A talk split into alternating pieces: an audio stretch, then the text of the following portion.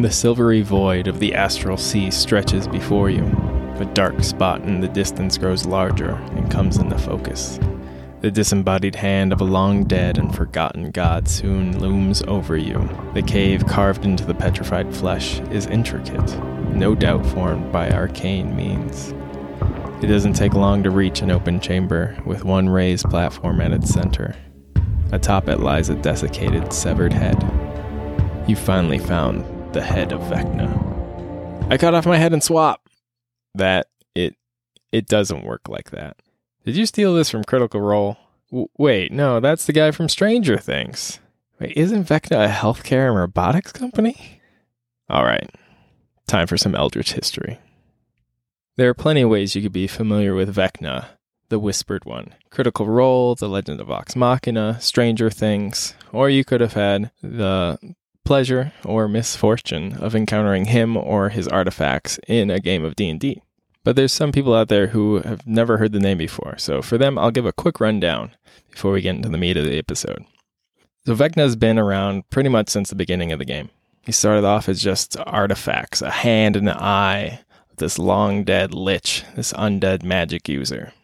And throughout the editions, he's grown in power and threat to where eventually he became a god, a god of magic, death, and secrets and his influence has lingered through every edition of the game in some shape or form. And he's been known as one of the greatest villains that D&D has produced. Enough so that he's expanded into things like Critical Role and Stranger Things. So Vecna is a pretty big deal in D&D. And to get to that, first we have to understand where did Vecna come from? I think the best place to start on that front is the name, Vecna. It's actually an anagram of the name Vance, as in Jack Vance, a fantasy and sci-fi author that influenced the makers of D&D. For frame of reference, the early days of D&D were filled with all kinds of references for the people who made it, the people who influenced them, even their characters that they played while starting up these games. So, what did Jack Vance do? How did he influence the game so much that he had two different artifacts named after him? I'll let Gary Gygax, one of the co-creators of D&D, answer the question of how much influence Jack Vance had on the early game. Quote, just what portions of these works in the subsequent Advanced Dungeons and Dragons game stemmed from inspiration related to the writing of Jack Vance? Several elements. The unquestioned foremost being the magic system used in these games. To my way of thinking, the concept of a spell itself being magical, that its written form carried energy, seemed a perfect way to balance the mage against other types of characters in the game. The memorization of the spell required time and concentration so as to impart not merely the written content, but also its magical energies. When subsequently cast, by speaking or some other means, the words or gestures, or whatever triggered the magical force of the spell, leaving a blank space in the brain where the previously memorized spell had been held. Because I explain this often, attributing its inspiration to Jack Vance, the D&D magic system of memorized then forgotten spells was dubbed by gamers the Vancian magic system. Okay, to, to simply put it, the Vancian system is a system by which spells are actually almost living things. They require energy to memorize. You have to put effort into like harnessing these spells within you and then you can release it using your verbal, somatic, or material components. Was classified as fire and forget. Basically, when you use the spell, it actually left your head and you could no longer use it. So you'd have to prepare each instance of each spell in order to use it. And it could take up to an hour per spell level in order to prepare those spells again. So it wasn't just take a long rest and then you're fine the next day. It could be days before a wizard was back up to full force if they had a very trying encounter before. And there were no at will spells, no cantrips if you ran out of the spells that you prepared, then you'd have to use a crossbow or something in order to fight. There's some remnants of this in D&D even today, but for the most part, they've gotten away from a truly Vancian system of magic. Now, this system is based on Vance's work on the Dying Earth series. It's a series like set so far in the future that the sun is dying out. The earth is on its last legs, basically, and magic has taken over. Here's a quote from Tales of the Dying Earth to kind of illustrate how Vance would describe his magic. Mazirian made a selection from his books, and with great effort forced five spells upon his brain Phandaal's Gyrator, Felojun's second hypnotic spell, the excellent prismatic spray, the charm of untiring nourishment, and the spell of the omnipotent sphere. I love these spell names, and they fit in with some of the the classic spells that we have. I mean, prismatic spray is still a spell, but it fits right in with. I I could see Mordenkainen's magnificent mansion or Bigby's giant hand fitting right in with any of these from Jack Vance. So it's very clear that they were, were inspired in the magic system just just from those names. But it wasn't just the magic system that Vance inspired them with. There's a bunch of different elements. The magic items, the Ioun stones, are straight up from Jack Vance. His short story, Morreion, the eponymous wizard, had a veritable cloud of stones that followed them about at all times. And the, uh, Gygax had gotten permission from Vance to use because they were even called Ioun stones in the novels. Uh, in return, Vance named a character from Trullion: Alastor 2262.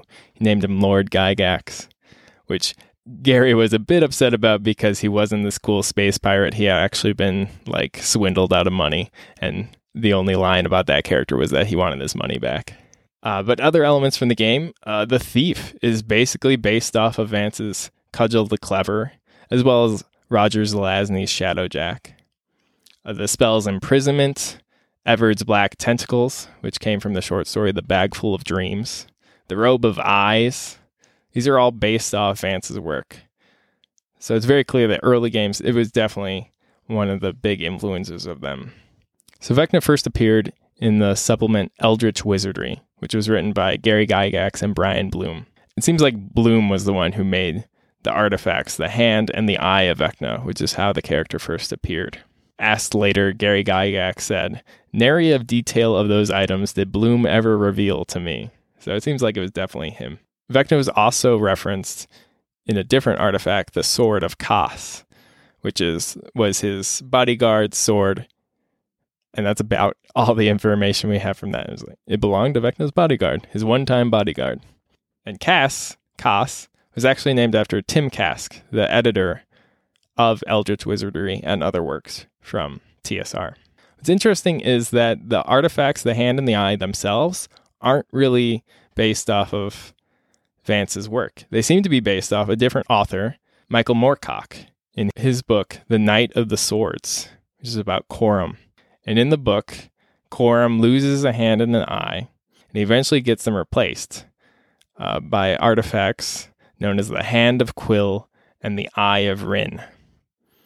And it said that the Eye of Rhynn allows Corum to see into this undead netherworld, and the only things there are the last beings that he killed. And then using the hand, he's able to like pull them out and have them fight with him.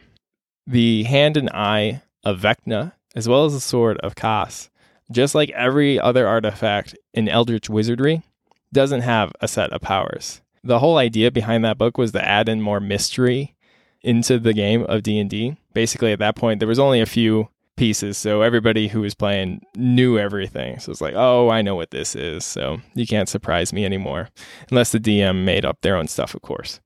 But this whole supplement was to be like, "Hey, let's add some of the like I don't know what this is. What do we do with this?" back into the game. So with that in mind, they had tables of like random powers that the artifacts could have and each one is like here's some suggested things that it could do but just roll on this table or pick from this table. And then you can write in in the booklet they had room for like write down what the powers are because it's going to be different at every table so that players can't just like game it and be like oh i know what this hand does. It's like nope you don't. That's not to say that they didn't have any description for any of these artifacts. Both the hand and the eye needed an empty slot in order to equip so you needed to be missing a left hand or an eyeball in order to attune to them.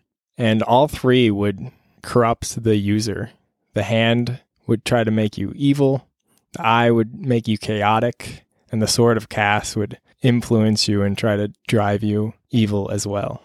So original D&D and in first edition advanced Dungeons and Dragons there's not much info on Vecna or Kas. Uh, basically, Vecna is described as a lich who is betrayed by Kas, his follower. And the only thing left of him is his hand and eye, and then Kas's sword remains too. That's about it. Not much more than that. It wasn't until second edition that we started actually getting a story for Vecna, and he, he'll play bigger, more prominent roles into the editions to come. But I think now it's best for me to just tell you the story of Vecna. Now, I'll give you a disclaimer that actually showed up in his first adventure. But this is going to be my version of events. Not that I made up anything, but this is the version that I like. And after that, I'll go into other versions that have been presented over the years. And this will make sense once I read this disclaimer, but after that, I'll just go into his history. So it was written in his first big work, Vecna Lives. It says this He is a figure more of legend than fact, and like all legends, there are embellishments, exaggerations, distortions, contradictions, and confusions attached to his name. The following information about Vecna is a collection of truth, contradiction, and misinformation. It's not meant to give a precise background of this mighty archlich. Instead, it represents the confusing picture the player characters are likely to gain if they research Vecna's history. Vecna, the Whispered One, the Archlich, Master of the Spider Throne, the Dying King, the Undying King, Lord of the Rotted Tower, the Chained God, the Maimed Lord, Lord of the Hand and the Eye, the Master of all that is secret and hidden, the one named in whispers, Master of Secrets. Whatever you wish to call Vecna, he's a near prehistoric figure in the world of Greyhawk, Oerth. It said he was a very powerful mage who used his mastery of the arcane to create an empire, the Occluded Empire. This is, he, he's said to have ruled from the rotted tower on his spidered throne. Now, there's terrible stories of what he did to gain that power. It said he created deserts, he would bury entire towns under rubble just to win a battle. He's even said to have sacrificed or even basically bred entire villages just to fuel a single spell. Even this, though, and his empire spread far and wide, but this wasn't enough. Uh, once he saw his own death coming, once he was getting older and wearing away, he sought ways to extend his life. Instead, he was able to become a lich, the first lich, and the most powerful lich, through the help of a mysterious entity known as the Serpent. Now, Vecna says that the Serpent is an embodiment of magic itself, and so it was able to teach him the secrets of how to prolong his life. Uh, the story goes that he was able to confront his own death and imprison it in a castle on the gray sands of an alien world where it wails in eternal torment. A lot of his role as both a human and as a lich is pretty obscured. We're talking huge time frames, though, like centuries between things happen with Vecna. Since he's near prehistoric, he's got all the time in the world basically to have a wild backstory. The next major thing is about one of his followers, actually. So it said that Vecna was almost destroyed by a bunch of clerics of Pelor they were able to pool their power together and like blast him with this radiant energy that struck his left side and almost took him out. But he was saved by a demonic half breed general who was named Acererak. Ingratitude, rare for Vecna, but he allowed Acererak access to the rotted tower and he was able to gain a bunch of the Lich's secrets. Now, it took a while, but eventually Vecna found out that Acererak had planned the whole thing. He had gotten together with the clerics and arranged for Vecna to almost be destroyed so that Acererak could gain the knowledge in order to become a lich himself. Uh, unfortunately, Vecna didn't find this out until after Acererak had already ran. He basically was able to foresee it. It was like, I'm out of here. And you are probably familiar with Acererak even if you don't know it. If you've gone through the Tomb of Horrors or the Tomb of Annihilation, those are Acererak's workings. Or even if not, the cover of the fifth edition Dungeon Master's Guide, that's Acererak right there on the cover of that. Now, it's said that this betrayal by Acererak is what really led Vecna to become so obsessed with secrets and realize how powerful they could be. But then the next big thing with Vecna is about his next follower, Kas, the bloody handed, the destroyer, the terrible. Now, Kas was a human paladin of death who became obsessed with violence. He saw visions of blood and he thirsted for worthy foes. So Vecna became intrigued by this by the passion, skill, and recklessness that Kas showed on the battlefield as he was serving him. And unlike Acererak, who is interested in magic, Vecna saw that Kas could be a reliable weapon because he only cared for blood, steel, and dominating his enemies in combat. So Vecna needed Kas because although he had imprisoned his death, his body was still rotting and decaying. He was becoming less and less interested in running an empire and all material stuff. He was more focused on learning more arcane secrets. So, to signify this power, that Kas would become the right hand man of Vecna, the Lich offered him a powerful weapon, a sword that Vecna created himself. Now it's said that this sword was massive. It had a six foot blade, a two foot hilt. The blade was waved on its edge, and that ripples of iridescent undulations would emit from it. There was a vein of gold that formed the center spine. The hilt was wrapped in red leather, flecked with gold. The guards were fashioned from polished pieces of unicorn horn. Its pommel is a leering, bearded face designed so it forms a basket at the bottom of the hilt and its scabbard was made from the flesh of gibbeted doppelgangers.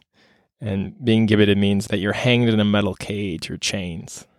It said that Vecna crafted the sword from the frozen heart of a fallen star, and he forged it in the heart of their sun. And it's also said that Vecna added a little something extra to the sword as well in case that wasn't enough, he wrapped a shadow of his own consciousness within the blade. And this was to make sure that he could keep tabs on Kas. So the idea was that the sword could relay anything it heard back to Vecna. It could even like listen in on Kas's thoughts. Unfortunately, since it was a piece of Vecna, it was also greedy and power hungry and secretive. So it would feed Vecna false information, basically like, oh yeah, Kas is all good. He's totally loyal all while like corrupting Kas in order to make it him betray Vecna. He's like, there can only be one Lord of Secrets. It's going to be me and you, Kas. There's a story that kind of sums up them and the relationship and the kind of things that they did for quote unquote fun. So Vecna's army was attacking the city of Fleeth. And before it could be destroyed, the lords of the town came out to beg Vecna for mercy. They said they would surrender everything as long as Vecna spared their lives. But Vecna wasn't really interested in that. So Vecna wanted to kill everybody, basically. And the burghers were like, well, you can have us, just spare the innocents in the town. Vecna was like, hmm, maybe. All right, give me one of your families. So one of the most upright of them volunteered. And he was like, all right, we'll take the hit if it spares everybody else. So then Vecna gave that family over to Kas, and Kas just spent the whole day just executing them in front of the lords and the townspeople. So the other lords after that were like, okay, can we go now? We gave you what you wanted. Vecna was like, no. So then he had his armies attack the town for hours, just besieging it. Before finally Vecna was like, all right, enough of this. He just waved his hands and the town walls just were destroyed. So then he had his armies go in and kill everybody, present them in front of all the lords, especially their families were like right up front. And Vecna was like, all right, now you can go. And he also made sure he protected them for the rest of their lives, basically, so that, like, okay, you get to live with this knowledge in your head now, because I guess that's fun for an undead lord. So even with such diversions, Vecna grew more and more bored with the mortal world. His empire is growing, but he just doesn't really care anymore. So he decides that he needs to ascend to godhood. That's the next step for him. He spends a long time figuring out how he can do it. He finally gets everything ready. He assembles all the spells and artifacts that he needs to do this, and he starts the ritual. It's at this point that the sword and cast are like, okay, time to strike. So during this ritual, he's harnessing all these arcane forces in order to make himself ascend into godhood. Kas strikes out with the sword. And nobody witnessed this battle, or if they did, they didn't make it out alive. But it said that during this, this is when Vecna lost his hand and his eye. That Kas struck him out with the sword. The battle ended with a huge explosion. Be this a last strike from Vecna or some result of the sword. It's unknown, but it said that for miles around, people were deafened with the force and the noise from this explosion, and that when people were finally able to go check out the tower, it was rubble. And the only things they found were Vecna's hand, his eye, and Kas's sword. The two figures were gone, though. But neither were forgotten. Legends spread about the sword, the hand, and the eye, and the artifacts existed too. So wherever they went, they s- spread chaos and destruction. It said that Vecna's will was still roaming around as well, helping sow this and drawing power from it. It didn't matter if people sought out the hand or the eye in order to gain their power, or if they wanted to help revive Vecna or just learn his secrets.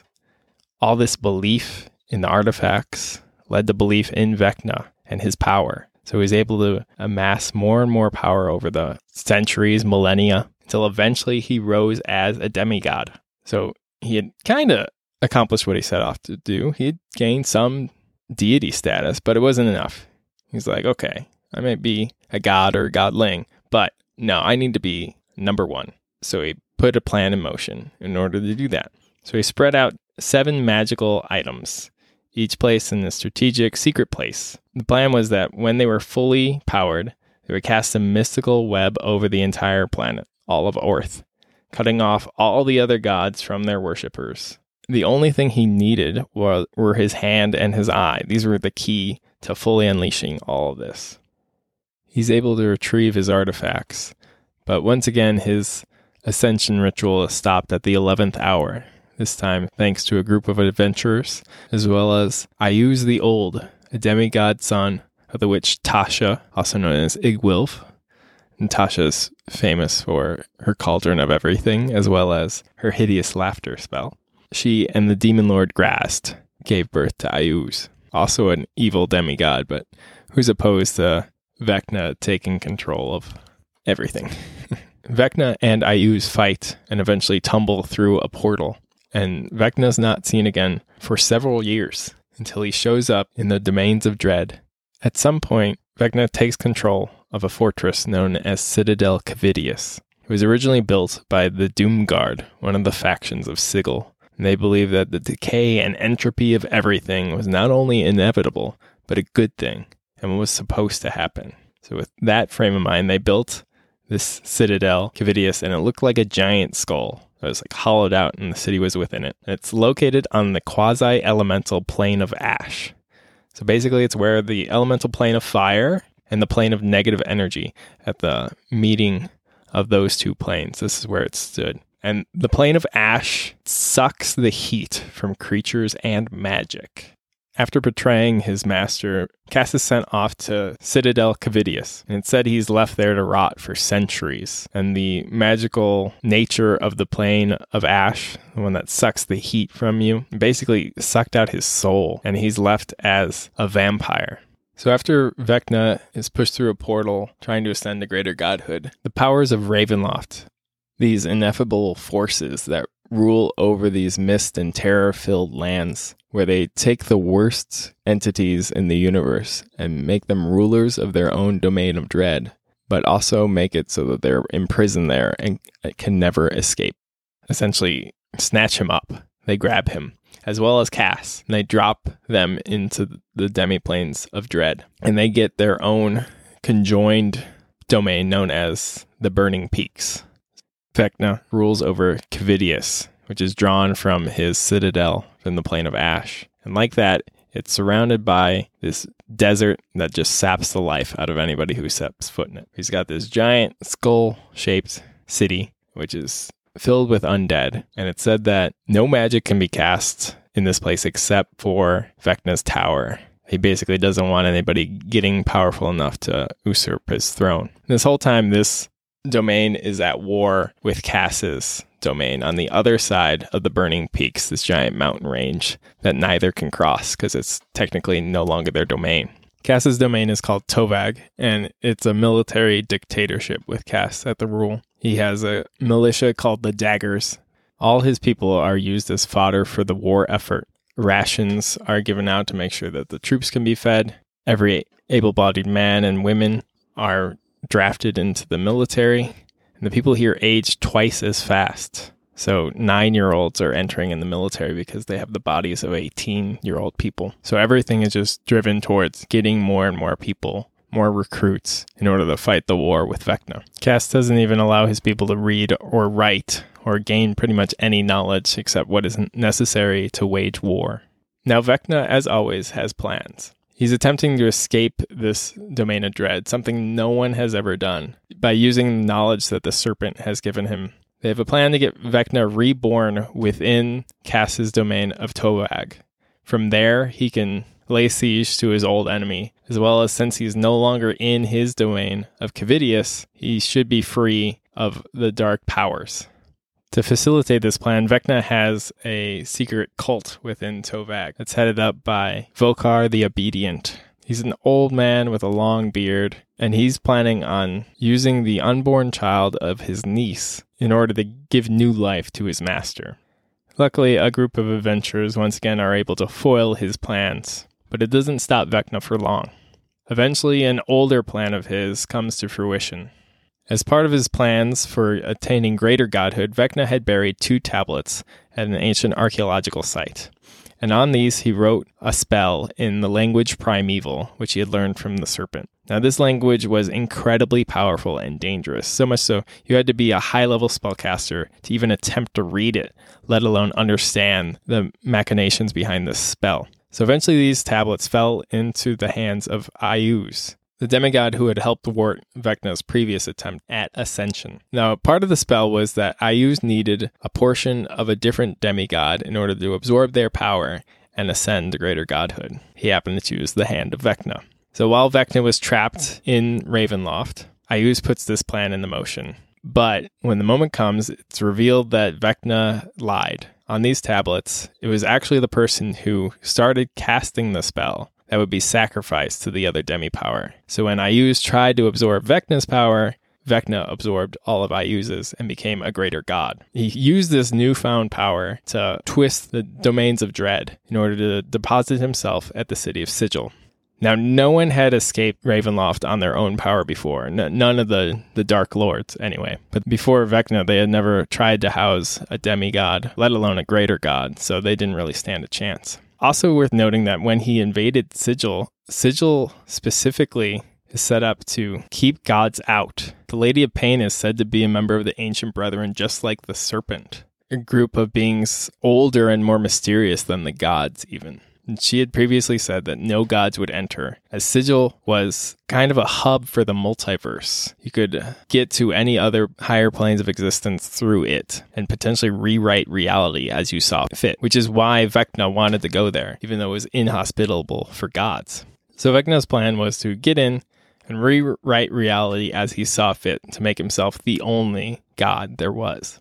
Once again, luckily, a group of adventurers stopped this, was able to defeat Vecna and with their help, the Lady of Pain was able to kick Vecna out. And then she rewrote reality to make sure that nobody could attempt this like little loophole that Vecna had found to get in there again. But some of the damage was already done. After this, Vecna, more often than not, is depicted as a god within the multiverse. So he retained some of his powers even after this whole thing went down. And Iuz eventually was released as well. And that's basically where Vecna sits to this day. He's a deity who's always seeking to attain more power and become the one true God. Now, I'd like to go over some of the reasons why uh, Vecna's history is confusing and convoluted to get through. See what other people have done with him, see different editions and items and locations and people associated with Vecna. Try to give you some ideas of how you could use him in your game. So, we'll start with an alternate version of Vecna's origins. Some people say that he was from the city of Fleeth, that city that he and Kas had so brutally executed. Uh, some say he was from there, and he and his mother were part of the untouchable class and his mom was a witch who was the first person to teach him magic and also evil. She was apparently quite an awful person. And for that, she was eventually burned by the people of Fleeth for her evil and crimes. Now, it's said that her death is what spurned him on to extend his own life. There's also a few different ways that people say he was able to come about this. Uh, instead of imprisoning his own death, Some say that Vecna's pride and arrogance offended the greater powers of the outer planes so much that they cursed him to forever dwell on the border between life and death, never to fully live nor rest in tranquil death. Some say he was the son of He Who Was, this ancient deity who's basically like the Abrahamic god, and is also the deity who Asmodeus is said to have betrayed when he fell. Uh, they say that Vecna is actually the son of this deity, this he who was. And he was entrusted with the hope of all mankind, which is why he went on to do such great things. I'm not a big fan of these uh, big origin stories for villains made after the fact. I don't like some some people it makes sense, but for the most part, especially with somebody who's like the embodiment of evil and secrets, trying to like oh, this is what really is. It's like really his whole shtick is like you can't tell what's real or what's not. So for you to come out, oh, he was a kid and it's all about mommy issues is kind of like that seems disingenuous to me. As far as who taught him like how to become a lich and how to do all the terrible but amazing things that he's done, uh, I described the serpent, which is the version I liked, and it's what is from some of his earliest stories. It's described as the serpent, but other people have since then gone and, like questioned who the serpent actually was. Some agree with Vecna that it's an embodiment of magical power.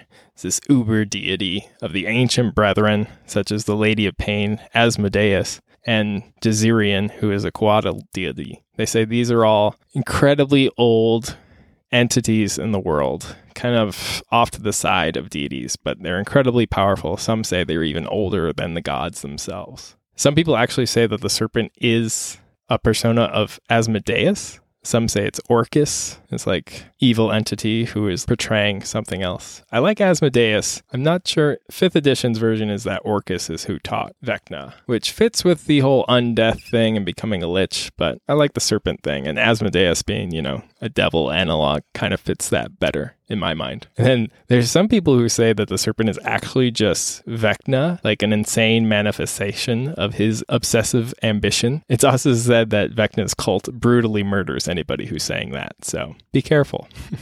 of course, Vecna drew a bunch of followers throughout his centuries of existence. We've touched on a few Acererak, Kas.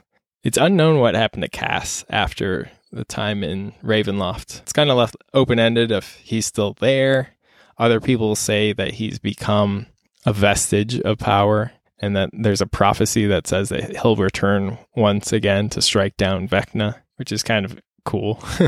uh, there's a few more. In Die Vecna Die, it's detailed that there's this half fiend named Eli Cromlich, which I feel like the name's a bit lich, really, for a servant of a lich. Okay, but uh, it said that he was a Doom Guard and he controlled Sigil's armory, and that he was part of a task force that was sent to recover treasure from Cavitius, which had used to be a Doom Guard, this faction in Sigil. They used to own it. At one point, Vecna was said to be inactive, so the Doom Guard was like, okay, let's go get some of our stuff that's still there from when he took over. So Cromlich was the only person to come back from that mission. And eventually, people come to say that, well, probably what's happened is that he encountered Vecna and he either sold his soul or he was destroyed and Vecna like put something back in his place. It turns out that Cromlich would spend years secretly studying magic, and he used powerful demons to lay chaotic symbols within the armory. And these were both to sow destruction and chaos, and also to help weaken it for Vecna's eventual attack and invasion of Sigil. And it said that it, it worked. When he went there, Cromlich's actions, like, he eventually got killed, but it did help Vecna in order to invade. Uh, for his part, Vecna brought Cromlich back to life because he was like, well, job well done. And uh, so Cromlich, being a half fiend, already had jet black skin, short white hair, and really sharp pointed ears. But then after that, he also has these terrible scars because it turned out that he was actually killed by a sphere of annihilation. So he has all these scars on his right side, and Vecna replaced his lost arm and leg with these golden prosthetics. And then while he was at it, he also replaced his left arm and left eye. It sounds like they weren't like lost with the Sphere of Annihilation, but Vecna just like took them anyway and replaced them with these golden versions in order to be like, yeah, everybody knows you serve me. And after everything that went down in Sigil, uh, Vecna kind of just like ditched him he does have in place over him like a shield of non detection, but otherwise he just kind of like forgot about him. So now it said that Cromlich just wanders the plains, like hiding out from all the people that he pissed off, both his fellow Doom guards, all the agents of the other gods who Vecna was trying to screw over. They seek him out. And then Vecna's own people also seek him out because it said that he knows how Vecna did what he did, at least in part. Some people just want to figure out what he knows, and other peoples are still loyal to Vecna and they're like, we need to kill him before he tells anybody else what he knows. Being a god of undeath, Vecna also made plenty of his own undead, as well as his followers did too. Uh, but there's this one that I really like. It stands out to me as being just this weird, unique entity to encounter. His name is Gustin the Blood Fiend, who's like, he's a fiendish ghast, and he's completely unique, and he's got pale, translucent skin that shows off all his musculature and the blood vessels running underneath it. And it said that his features are really smooth, as if his bones have all been worn away and they lack any hard angles except for where his teeth and his claws. His head is kind of sloped like a cat and then the limbs have ape-like proportions so his arms are really long and his legs are really short. He's hairless except he's got this really wild unkept mane on his head and neck and he's said to be really cunning and stealthy and he hates all living things. He's the ability to cannibalize corpses and drink blood in order to gain health but when he does so it causes all of his translucent skin to blush blood red. And he is said to take living creatures as payment because he likes to kill and eat them. And he's really fearful of clerics and their ability to turn undead. And so he also covets items that can make him stronger and especially ones that can help him resist turning attempts. This guy just seems so unique to me and bizarre. It seemed like a cool, if you're going up against Vecna, seems like a cool guy to grab. There's also a couple of beings who are said to be Vecna's exarchs. And in D&D terms, an exarch is just this really powerful being, like a chosen, a demigod, a saint, an archangel, or another being of really high power that they just pledge their services to a specific deity. And uh, there's two that are associated with Vecna. Uh, the first is Falazure the Night Demon. This is said to be an aspect of Null, who is a dragon god of undeath and death. Uh, his followers claim that he's the brother of Bahamut and Tiamat, so he, they say he's on that level. While other people question whether or not he's actually a god at all, some say he's just a very powerful dragon. So Falazure is known for his vam- vampire like breath of life draining miasma. He appears as this gaunt black dragon, sometimes so emaciated he seems more akin to a Dracolich, and that as a devotee of Vecna, he teaches that a multitude of secrets can extend a dragon's long life even longer. These include necromancy and vampiric regeneration, but not all of them do. And Falazure also knows other hidden dragon secrets, so dragons pray to him to learn what whatever he'll divulge to them. Then the other exarch is somebody we've met before, Vokar the Obedient, the leader of the cult in Tovag, Kas's Domain of Dread. Only now he's late he's later re-encountered as Vokar the Disobedient, and uh, he's even more weathered, old, and his robes are all ragged now. And he's got a empty eye socket and a stump of his left arm, and he's stuck in the sigil. And he kind of fends off attempts on his life, both by Vecna's people and other people who he angered in service of Vecna but he kind of just lives in sigil and spews out these terrible secrets and stuff that most people are like i hope that's not true and that you're just an old crazy man because there's some crazy nonsense that you're spewing out here. I've mentioned a few times but of course being a god vecna has organized followers his cult.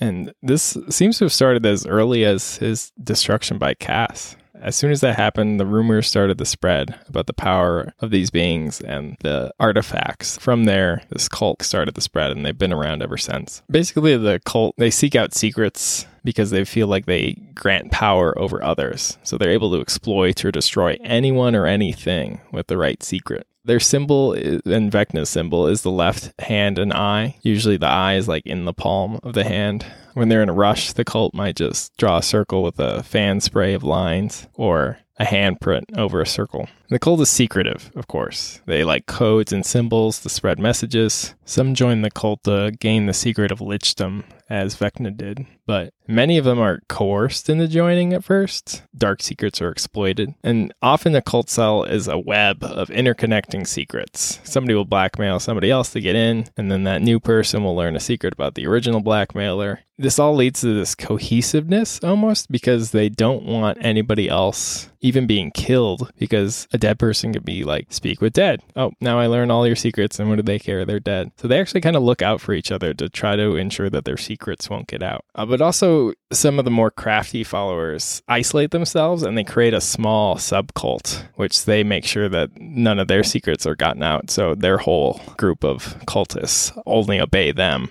Vecna's cult is actually said to be pretty well off, actually rich even, due to blackmail and extortion being fairly common practices for them. A specific example of this is they're known to take over vacant or dying churches. They'll outwardly worship the original deity of that church, and they'll use its faith and its congregation to gain trust and info and exploit a community. Some of the cultists take into wearing a black glove on their left hand to symbolize Vecna. Others go so far as to cut off their hand and pluck out an eye. This is generally discouraged as it's too obvious.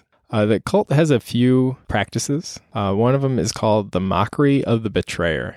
Basically, this is a celebration of Kas's betrayal. And it signifies that all serve Vecna, as even Kas's betrayal led to Vecna's ascension. During this mockery, they sacrifice a sentient creature to represent Kas. And if there's an actual traitor to the cult, uh, they love that. And uh, that person is unimaginably tormented. Another one is called the Challenge of the Secrets. Basically, this is a method of relieving tensions between a couple of cultists. They're gathered together and forced by their superior to reveal secrets. And the assembled congregation of judges are there to determine whose secrets are more worthwhile to the cult. And it's pretty common for secrets about the judges themselves or the implication that they might reveal it. Uh, these lead to sometimes very quick judgments for one person if they can basically trick their judges into to like, oh, better vote for him before he tells everybody that about me.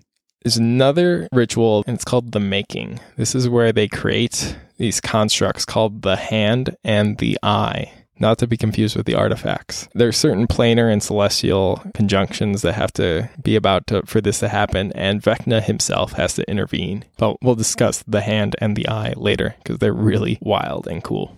There are plenty of myths that surround Vecna, in part due to his own intervention and his cult. Uh, but the cult likes telling these stories, and they sometimes use identifying false ones to test their junior cultists. Some they like to tell are the betrayal, of course. They use it to serve as a warning to cultists to mind where they put their faith and trust, as even Vecna was able to be betrayed.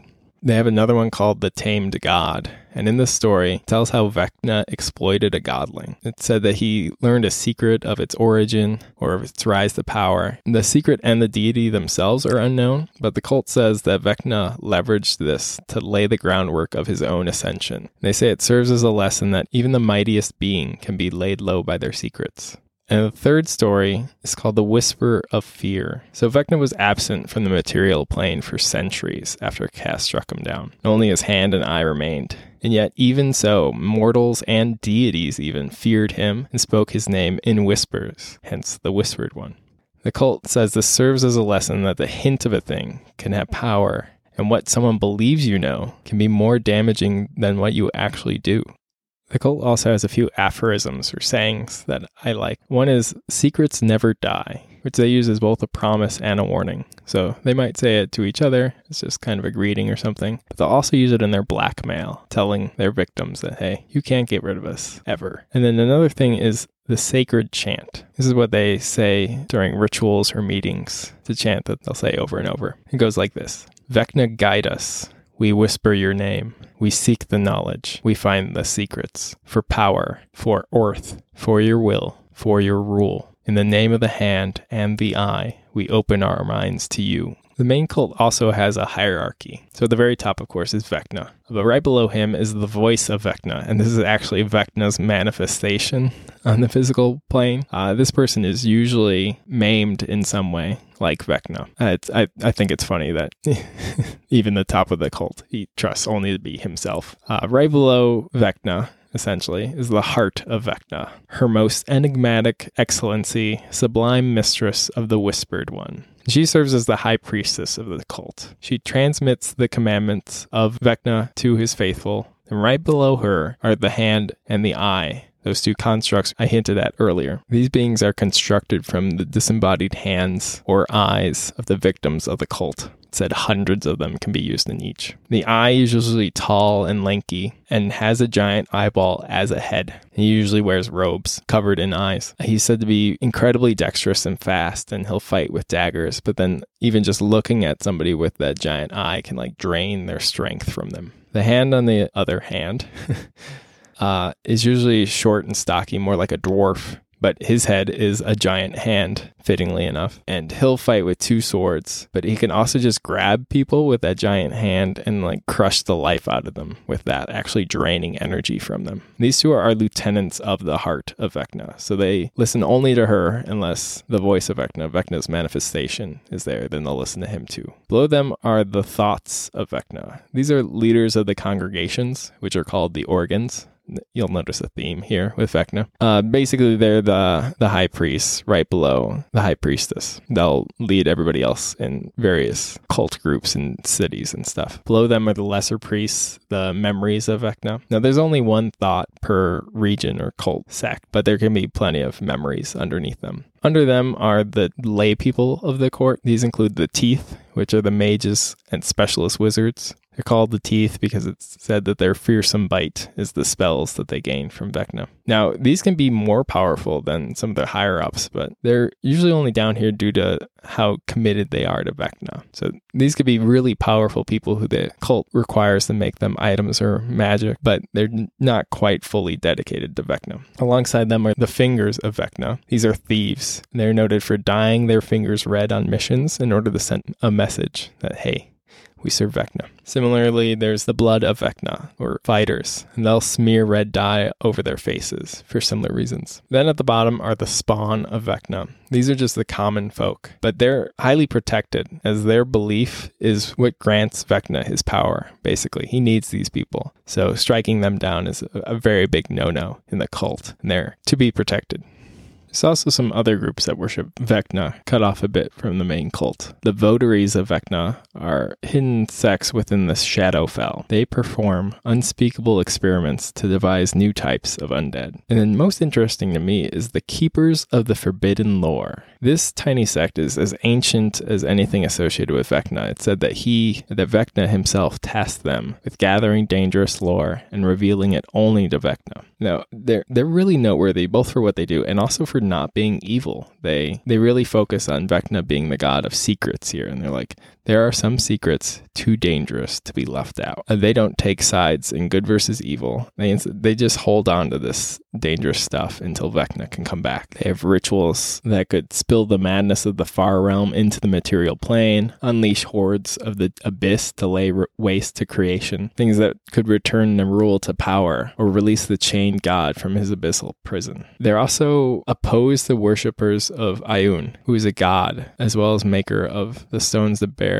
her name. And Ioun seeks to make all knowledge available to people, which is completely against the keepers of the forbidden lore. And uh, the keepers are known to raid Ioun's temples in order to steal dangerous magics or kill the people who would unleash them. Could be a cool mission. They like somebody's raiding this temple of Ioun, this good goddess of magic. It turns out it's these worshippers of Vecna, which sounds like they'd be the bad guys, but potentially they could be saving the world from this real terrible thing that the worshipper of Ioun is willingly or unwillingly about to unleash. I also think it's funny that Ioun, the goddess directly based off of Jack Vance's work, is opposed to Vecna, who is named for Jack Vance. How that worked out, I think that's amusing. There's so many items associated with Vecna as well, which is fitting considering his original existence in the game was based off of items. And of the sword, it's also said that there's a couple hypothesized way to destroy the sword of Kas. That it must be cast over the waterfall of the moon to shatter on the rocks below. That it can only be destroyed when Vecna himself is slain. Some say that it must be hammered into a plowshare by the cudgel of St. Cuthbert. Others say that the memory of Kas must be wiped from the minds of Oerth, and then the sword will simply cease to exist. Similarly, there's been hypothesized methods of destroying the hand and the eye. It said that the eye can only be destroyed in the heart of the sea of dust, where it must be roasted in the scorching flames of the oldest red dragon in all of Oerth. The hand might be destroyed by carrying it off to the heart of the positive energy plane by one who has never experienced fear, and there it must be crushed by hand into powder. It said that both can be destroyed if they are shattered on the golden forge at the heart of the sun. The eye can be destroyed by encasing it in volcanic glass from the hell furnaces, and then shattering it against the crystal sphere that encloses Greyspace. The hand must be willingly affixed to the purest or most vile, corrupt person in all of Greyhawk. Said if it's attached to the most corrupt person, they'll profit from it greatly, but after a time, they'll drain all of its power out of it. And currently in 5th edition, it said that the hand and the eye can only be destroyed if they're attached to the same person, and that person is killed by the Sword of Kas. Aside from the big three, the next most important item associated with Vecna is the Book of Vile Darkness. Now, this has been around since first edition, at least, uh, but for, for first and second, it doesn't mention Vecna at all. But this is a book of pure evil with all kinds of terrible spells and things. Think of it, it's like a Necronomicon, basically. It's usually bound in flesh and bone. But eventually, the legends say that Vecna, if he didn't write it himself, he at least contributed a big portion of it, writing out a bunch of his evil knowledge. But there's other books associated with him as well. It said that he wrote Ordinary Necromancy, a spell book that included spells such as Animate Dead, the Death Spell, Reincarnation and Clone, Vecna's Ineffable Variorum, which included Depth Perception, which is funny for the one eyed god, Vecna's Conflagration, Turn Lightning, and Vecna's Ultimate Abjuration. This one said to never been completed, but it was supposed to be like this ultimate protection spell for liches where they could essentially not be harmed anymore. It's also said that his cult has a copy of the Book of Keeping. The, these are written by the Yugoloths, these neutral fiendish creatures, and it's books of the true names of demons and devils. Most of the copies of the books of keeping have intentional errors, where if somebody's trying to gain power over a demon or a devil, they'll misspeak something and then the, they'll be able to be killed. But the Cult of Vecna said to keep one that has notes, addendums, and corrections for all those mistakes, so they have one that's accurate. There's also the Book of Kings, which is said to have info on any ruler living or dead. All you have to do is think of them. Magica Malefica, which includes instructions on how to become a lich, be you a wizard, cleric, or bard. Vecna is also supposed to have the Books of the Brethren, 21 tomes of all kinds of magic, including a spell called Living Pages, which was used to make these books, where basically it turns the pages into a flesh like thing that's warm to the touch and more durable than paper, but sounds absolutely gross. The Tome of Shared Secrets is another book in Vecna's collection. It's a bestiary, and you slice your hand open and place it on an entry in there, and it drains your constitution, but in exchange, you gain knowledge and power against the creature that that entry is about. If your constitution is ever reduced to zero by doing this, you die, and then Vecna gets your soul, and your body becomes a mindless zombie. Then also randomly Kas gets a, a spell book, The Legendary of Great Arms and Fabulous Heroes. It has spells that grant armor, like stone skin or protection from missiles or shield. Which is, it seems like, yeah, he's associated with Vecna, but he, he was never really magical, so it seems weird that he got a spell book. Continuing with the weird body part theme of Vecna and his cult, there are other artifacts called the fragments of Vecna. Things like his right fingers, his teeth, a foot, his heart, and sometimes his head. And they're all said to um, grant various powers. The story of the head is pretty funny. It was first recorded in the Daily Illuminator news column on the Steve Jackson Games website in 1996. The story was submitted by a DM named Mark Stewart. And It goes like this. Many years ago, back when we were all still playing D&D, I ran a game where I pitted two groups against each other. Several members of Group 1 came up with the idea of luring Group 2 into a trap. You remember the Hand of Vecna and the Eye of Vecna that were artifacts in the old D&D world where if you cut off your hand or your eye and replace it with the Hand of Vecna or the eye, you get new awesome powers. Well, Group 1 thought up the head of Vecna. Group 1 spread rumors all over the countryside, even paying bards to spread the word about this artifact rumored to exist nearby. They even went so far as to get a real head and place it under some weak traps to help with the illusion. Unfortunately, they forgot to let all the members of their group in on the secret plan. I suspect it was because they didn't want the druid to get caught and tell the enemy about this trap of theirs, or maybe because they didn't want him messing with things. The druid in Group 1 heard about this new artifact and went off in search of it himself. I believe to help prove himself to the party members. Well, after much trial and tribulation, he found it, deactivated, or set off all the traps, and took his prize off into the woods for examination. He discovered that it did not radiate magic, a well known trait of artifacts, and smiled gleefully. I wasn't really worried since he was alone and I knew that there was no way he could cut his own head off. Alas, I was mistaken, as the druid promptly summoned some carnivorous apes and instructed them to use his own scimitar and cut his head off, and of course quickly replacing it with the head of Vecna. Sometime later, Group 1 decided to find the druid and to check on the trap. They found the headless body and the two heads, and realized that they had erred in their plans. Beside laughing at the character who had played the druid, the head of Vecna still had both eyes. They corrected this mistake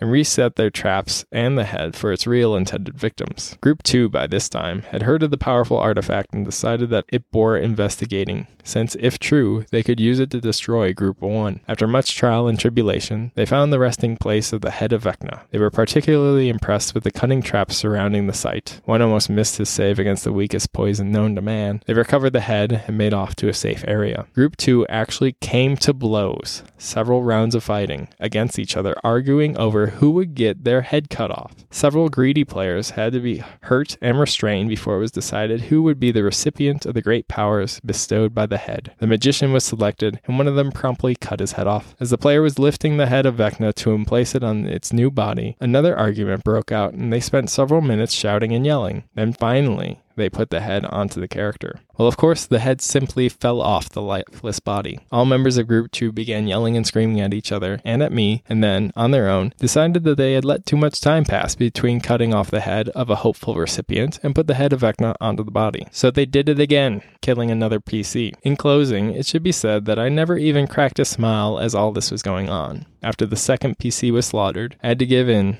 my side was hurting, and Group 2 blamed me for all of that. So let that be a warning to you. Don't let your head get cut off unless you really know what you're doing. Other magic items associated with Vecna include the Rod of the Whispered One. It's a rod of bone and metal that looks like a skeletal hand clutching a sphere of swirled iron and gold. It acted as a rod of rulership and a crystal ball mixed into one. And when somebody used the scry, Vecna and all of his clerics within 10 miles know and can scry upon the user.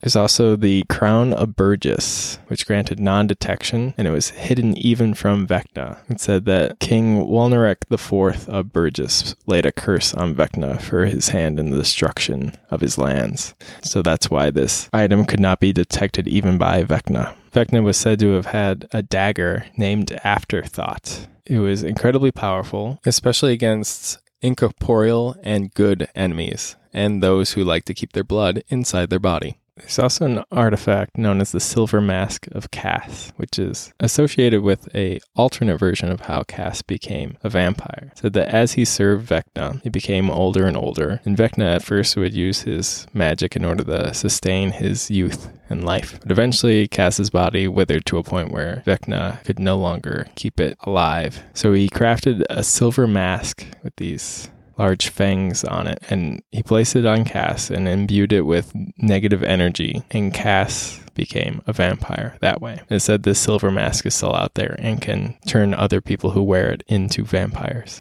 Vecna served as a major influence in campaign one of Critical Role, having taught Delilah Briarwood some forbidden magic and helping to raise Silas Briarwood up as a vampire. And then Vecna himself served as the big bad at the end of the campaign, where Vox Machina had to take him down as he once again tried one of his ascension plots. At the end of that battle, they were betrayed by Arkhan the Cruel, a paladin of Tiamat, and he took the hand of Vecna and went off to the Nine Hells, Avernus specifically, to try to release Tiamat from her imprisonment there. The Eye has most recently been rumored to be in possession of Emirikol the Chaotic. Now, this guy is interesting because he first showed up as just a piece of art in the first edition Dungeon Master's Guide, a piece of art by Dave Trampier. And it's just this guy riding through town on a horse, and he's just blasting people with m- magic. No real explanation given.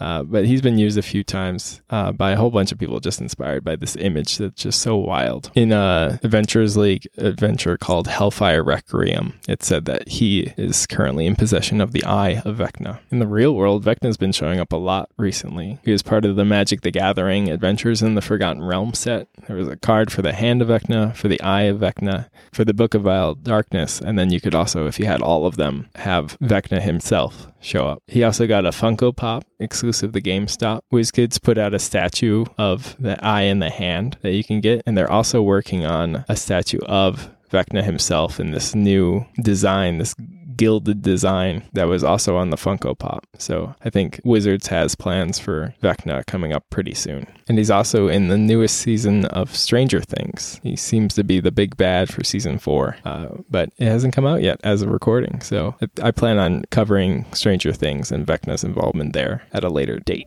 So there we have the embellished, exaggerated, distorted, contradictory, and confusing tale of Vecna, the Whispered One. Thank you very much for listening. I hope you were inspired to use Vecna in your own game, or at the very least, were entertained.